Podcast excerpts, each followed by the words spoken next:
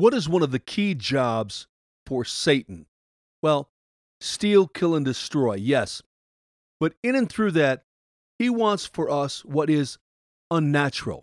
In fact, he not only wants what is unnatural for us, he wants us to go so far as to celebrate what is unnatural. Because he knows that if we do that, it will eventually destroy us. Like I said, he comes to steal, kill, and destroy. And that's where we're going today.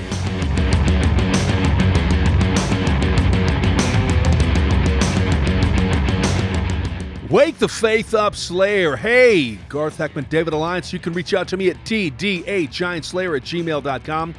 You know, I did not mention uh, the last couple days about the Bears win. I was pretty impressed. I'm not going to blow it out of proportion. We're one and five, but I was pretty impressed. And uh, those Packers. Uh, anyway, sorry. Again, you, you still have a better record than me. But anyway, I digress. I digress. Let's move on. Uh, real quick, if you have not heard the first two podcasts of this series, please make sure you check it out because I do not want you to uh, take a snippet out of all that I'm saying and and uh, use it against me. I don't care if you do; people do, but I, I want you to hear the whole story because I want you to hear my heart. Okay, let's jump into it. Transgender schism so, we talked about how Satan wants you to celebrate what's unnatural because he knows it'll eventually destroy you. Look, when we look at the character of Jesus who hung on the cross for us, he was innocent, he was pure, he was sinless. And that's what godly is. And that was the, the demand for Christ to hang on the cross. And the, there's a desire for that in our DNA, in our spiritual DNA. We want it, but the demonic wants to corrupt it. Innocence is natural and godly and desired by a husband and a wife. I always give this example when I'm talking to teenagers. If you are about to get married and the doors to the church swing open and there's your bride to be, except there are two of your brides, like it's twins. There's it's the same girl, but there are two of them, and you go, What's going on? Oh well, we we have twins. You pick which one you want to marry and the other one will disappear. And you go, well, which one is the one I've dated the last three years? Well, both. They're both the same. This is, you know, just kind of a freaky experiment. And you go, well, which one did I kiss under the bridge? Well, both of them. Which one did I take to Great America? Both of them. Well, which one did I accidentally spill that juice on her dress? Both of them. They're exactly the same. Just pick one to marry, and the other one will disappear. The music will start. She'll walk down the aisle. You'll be happily ever after.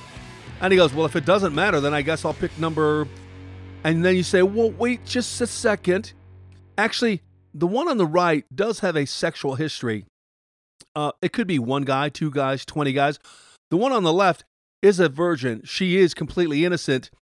Every time I give that example, boys will nod their heads and say, Yeah, I'll choose the one who's innocent because we desire innocence. It's in our DNA. And that's why Satan wants to come and corrupt innocence many times at a young age through an uncle, or father or someone who's drunk or whatever it is corrupts our innocence through trauma, whether it be sexual, emotional, mental, physical. Jude chapter 4, verse 4. For, uh, I'm sorry, Jude verse 4. For certain men have crept in unnoticed, who long ago were marked out for condemnation, ungodly men who turn the grace of our God into lewdness and deny the only Lord God and our Lord Jesus Christ.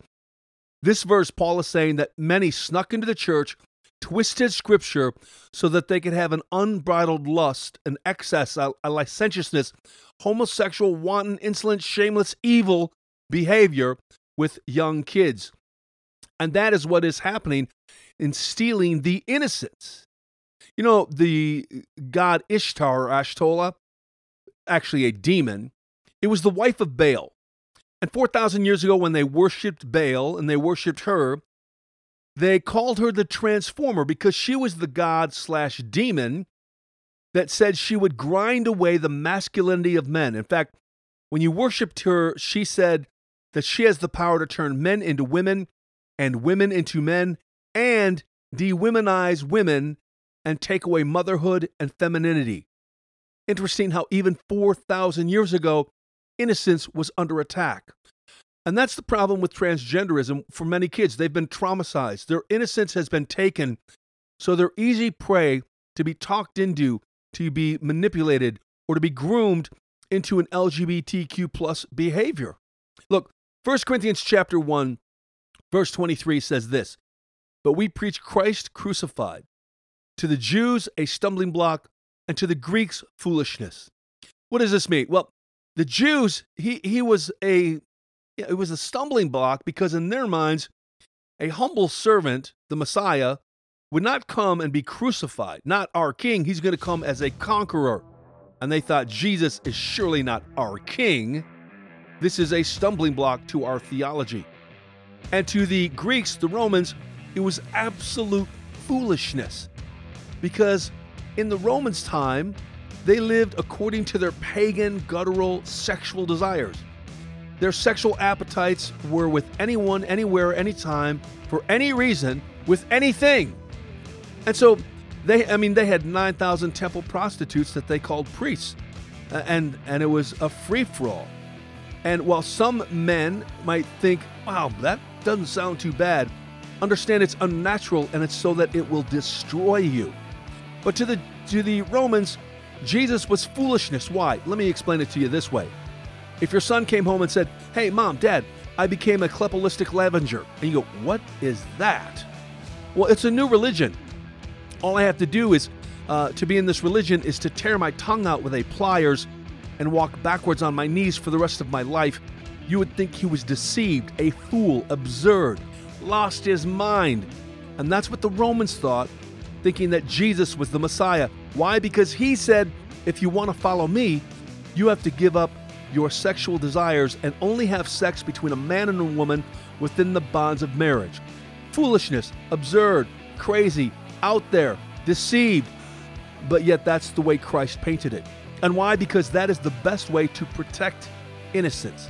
Matthew 19, 4 and 5, Jesus said, Sex is between a man and a woman in marriage. Now, where does that leave us? Protect your innocence. When you talk to those who are uh, struggling with transgenderism or homosexuality, explain to them that God desires to recreate an innocence in them and to give them a fulfilled heart and purpose through a relationship with Jesus Christ. Love on them, don't hate on them. That's what works. Garth Heckman, David Alliance, keep slaying giants.